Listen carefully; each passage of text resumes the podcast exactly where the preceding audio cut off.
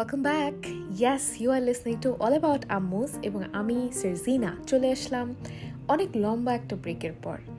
ভাবছিলাম কবে ফিরবো কবে ফিরবো, কীভাবে ফিরবো, কী নিয়ে ফিরবো, যে সকল বিষয়গুলো নিয়ে ভেবেছিলাম কথা বলব, সেগুলো নিয়ে কবে কথা বলব সব কিছু মিলিয়ে না একদম এলোমেলো হয়ে গিয়েছিল সব কিছু এখনও ঠিক ওই এলোমেলো অবস্থাটাতেই আছি, তবে তারপরও মনে হলো ফিরে আসার সময় এখনই। আজকে আমার বেস্ট ফ্রেন্ডের সাথে কথা হচ্ছিল, যে থাকে সুদূর অস্ট্রেলিয়াতে।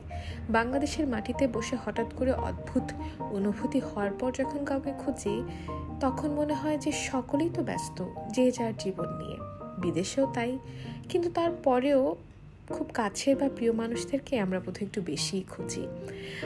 আমার বেস্ট ফ্রেন্ড আমাকে বলল যে what is wrong with you why do you keep attaching associating yourself with things which are negative একটি উদাহরণস্বরূপ যদি বলি, আজকেই আমার পরিচিত একজন মিউজিশিয়ান মারা গেছেন এবং তার মৃত্যুতে আমি খুবই মর্মাহত হয়েছি এবং তারপরে আসলে এমন একটা স্টেটাস দিয়েছিলাম যে তার কথা যেমন আজকে প্রত্যেকেই বলে বেড়াচ্ছে, হয়তো আমার মৃত্যুর পরেও কারও কারও স্টেটাসে আমি ফিরে আসব সেরকম কিছু কথাবার্তা।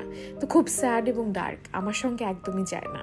কিন্তু এগুলো হচ্ছে বা এই ধরনের কথা আমার কাছে ফিরে আসছে কেননা আমি নিজে আমার বাবাকে এ মা জানুয়ারি মাসে হারিয়েছি, যা আসলে এই কোভিড সিচুয়েশনের পরে সবচেয়ে বড় ভয় আমার ছিল। যে এই কোভিডে না আমি কাকে হারায় ফেলি? স্পেশালি আমার আব্বাকে তো আমি একদমই হারাতে চাই নাই। আসলে যেখানে বাঘের ভয়, সেখানেই সন্ধ্যা হয়। আব্বু আমাদেরকে অনেক আদর করতো। আমার বেস্ট ফ্রেন্ড ছিল আব্বু। আসলে আব্বুর অপূর্ণতাটা কতটুকু সেটা আমি আসলে বলে এই এপিসোডটা শেষ করতে চাই না। কোনো এক সময় কোনো একখানে অবশ্যই বলব এবং আমি জানি প্রত্যেক মা যারা শুনছেন, তাদের কাছে তাদের বাবা, তাদের মা দুজনেই কতটা ইম্পর্ট্যান্ট আসলে আমরা যখন পেরেন্ট হয়ে যাই, আমাদের way of looking into our parents পার্সপেক্টিভসও change হয়ে যায়। যাই হোক এরই সঙ্গে বলতে চাই যে আমি আসলে বারবার নিজেকে গড়ছি এবং সেই গড়া থেকে সেই গড়া ভাঙছে, আবার গড়ছি। তো lost and continuously finding my সেলফের যে জার্নিটা সেটা চলেই যাচ্ছে। আর এই চলার রাস্তায় আসলে আমি ভুলে গিয়েছিলাম যে আমি আপনার সঙ্গে কমেন্ট করেছিলাম, মা হওয়ার সব অনুভূতিগুলো নিয়ে আড্ডা হবে। আড্ডা চলুক, আমি থাকি না থাকি, আপনার মা হওয়ার অনুভূতি সবসময় থেকে যাবে। সঙ্গে একটু বলতে চাই আমার ছোটটা কিন্তু বেশ বড় হয়ে গিয়েছে। তেইশ মাস, আলহামদুলিল্লাহ মাসাল্লাহ অনেক পটপট করে এবং আমাকে তো সবসময় দৌড়ের উপর রাখেই। আমি একজন full time working corporate working women ছিলাম। এখন আমার পক্ষে মনে হয় না এরকম একটা কমিটমেন্টে আমি এনি টাইম সুন যেতে পারব। যতক্ষণ না পর্যন্ত আমার ছোটটা আরেকটু বড় হয়ে নিজের মতো ইন্ডিপেন্ডেন্টলি থাকে। এত মজার মজার কাজ করে সে সবসময় যে আমার পক্ষে সম্ভব হবে না এগুলো বাদ দিয়ে কোথাও গিয়ে থাকতে বা কোনো কাজে বসতে। এই যেমন ধরুন গাড়ির হর্নটা বাজলো কিছুক্ষণের মধ্যে সে দৌড়ে এসে আমাকে সেটা নিয়ে একটা গল্প বলবে। আর তার এই সেই ডিসকভারি তো আছেই এবং কথা বলে পুরো বুড়ো মানুষের মতো।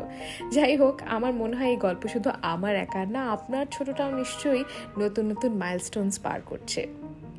আর আরেকটা বিষয় যদি ফেরত যেতে চাই, আমি আমার মাকে নতুন করে ডিসকভার করেছি। আমার বাবাকে ছাড়া আমার মা কতটা অসহায় সেই বোধটা আসলে করতে পারার সুযোগটা শুধু আমারই ছিল। আমার দুই বোন বিদেশ থাকে, আমার বোন, বড় বোন এসেছিলেন, আমার বাবা মরে যাওয়ার মারা যাওয়ার এক মাস পর্যন্ত ছিলেন। কিন্তু তারপরেও মাকে নিয়ে বাকি সময়টা আমাকেই থাকতে হয়েছে এবং আমি যখন আমার শ্বশুর বাড়িতে আমার আব্বার মারা যাওয়ার পর প্রথমবার গেলাম, আমি এতটা অসহায় নিজেকে কখনো অনুভব করিনি।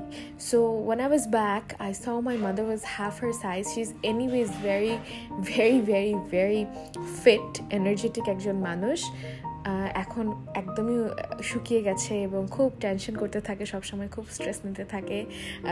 আম্মুর জন্য একটু দোয়া করবেন এবং আম্মুর জন্য পারলে সুন্দর সুন্দর কিছু মেসেজেস পাঠাবেন। আমি পড়ে শোনাবো এবং আমি আশা করছি আম্মু আপনাদের মেসেজগুলো পেলে বেশ খুশি হবে।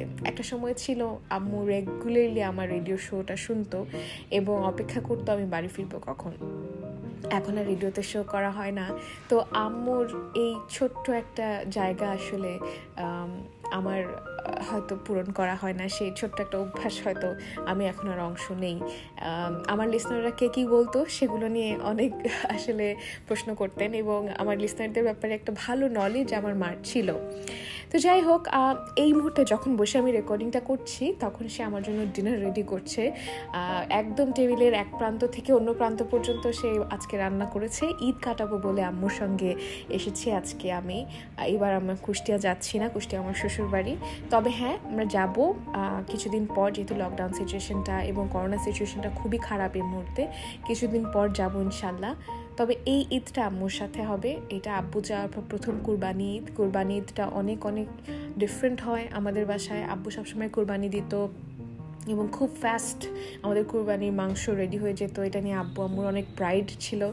তো যাই হোক, আমার সেইখানে না যাই। এই যে, এই একটা কারণে আসলে আমি বারবার বুঝতে পারছিলাম না কি নিয়ে ফেরত আসব। আই থিঙ্ক এই একটা বাফার এপিসোড আমি আমার নিজের জন্য নিতেই পারি, তাই না? আমারও ধারণা, আপনারও এরকম কিছু সময় স্মৃতি বা মুহূর্ত, অনুভূতি থাকে যেগুলো আপনি এভাবে নিজে চাইলে শেয়ার করতে পারেন। আমার সঙ্গে শেয়ার করুন, আমি শুনতে চাই। আপনার ভয়েস রেকর্ডিং শুনতে চাই। আমাকে আপনি পাঠাতে পারেন। অনলি সার্জ ইজ রিয়েল আমার ইনস্টাগ্রাম অ্যাকাউন্ট সার্জিনা ইসলাম লিখে সার্চ দিলে আপনি যেটা পাবেন অনলি সার্জ ইজ রিয়েল প্রায় দশ হাজারের মতো ফলোয়ার আছে বা তিন দিন কমে যাচ্ছে। চাইলে ফলো করতে ভুলবেন না, আমার অ্যাকাউন্টটা শেয়ার করতেও ভুলবেন না।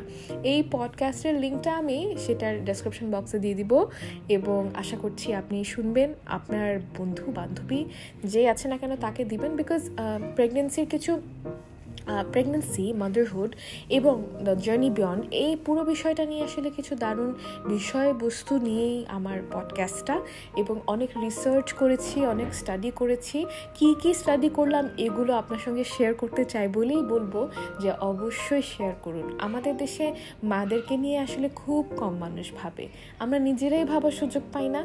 এই যেমন আমি এখন বসে এত কথা বলছি, আমি নিজে কতটা নিজের মাকে নিয়ে ভেবেছি, আমার আসলে সঠিক মনে নেই। যাই হোক I got to go but I will come back with my feelings in the next episode till then আপনি খুব ভালো থাকবেন এবং সুস্থ থাকবেন এবং মোস্ট ইম্পর্টেন্টলি হ্যাপি থাকবেন। তারা